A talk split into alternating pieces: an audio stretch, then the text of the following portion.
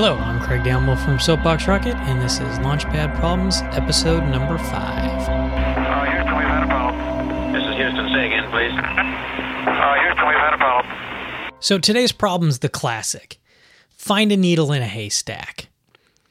Right? It's easy. All you have to do is start picking out pieces of hay and moving them to another pile till you find the needle.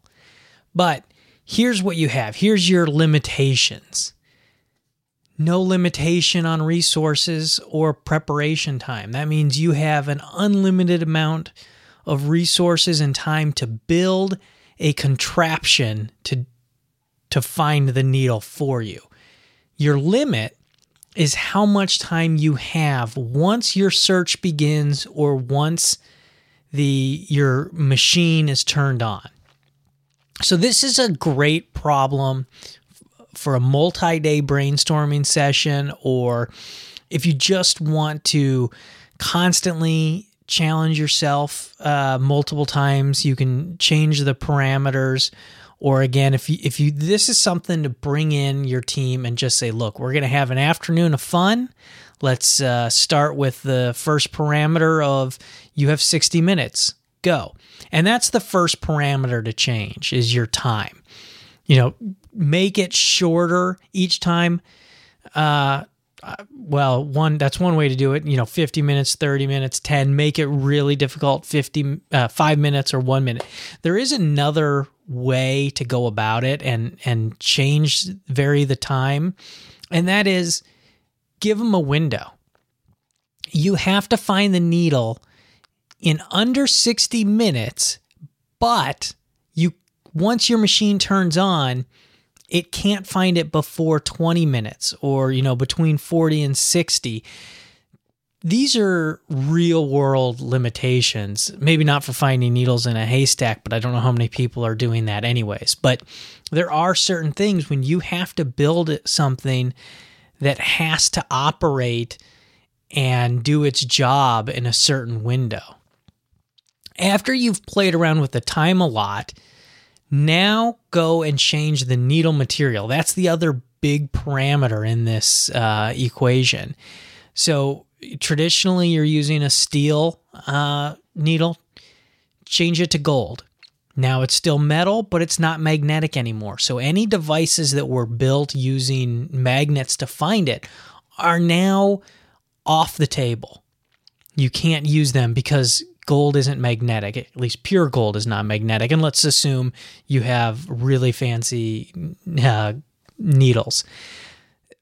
Or change it to plastic. Uh, plastic is a good material because it's not magnetic, but it also uh, melts uh, in fire. So if you were using a device that uh, burned the hay away to find your uh, needle, now that doesn't work. Uh, you can change it to ceramic, so it's not magnetic. It's not uh, not a metal at all, but it's also uh, high flame resistant, so it won't melt uh, if you use a burning. But don't let me uh, give away all the answers. Uh, send yours to lpp at soapboxrocket.com or send them to us via Twitter at soapboxrocket. Dot, just at soapboxrocket. So there you go, the classic needle in a haystack. Have fun with it, enjoy it, and change the parameters based on the feedback you're getting. So if somebody is able to do it really fast with a magnet, um, then change it to the plastic or change it to the gold. You know, use use their solutions, your group solutions to vary the parameters to make them think. Uh, thank you for listening, and please email any suggestions or your favorite solutions to uh, the podcast, lpp at soapboxrocket.com, or interact with us on Twitter at soapboxrocket. And please let your friends know about the show. Uh, direct them to lpp.soapboxrocket.com. Thanks.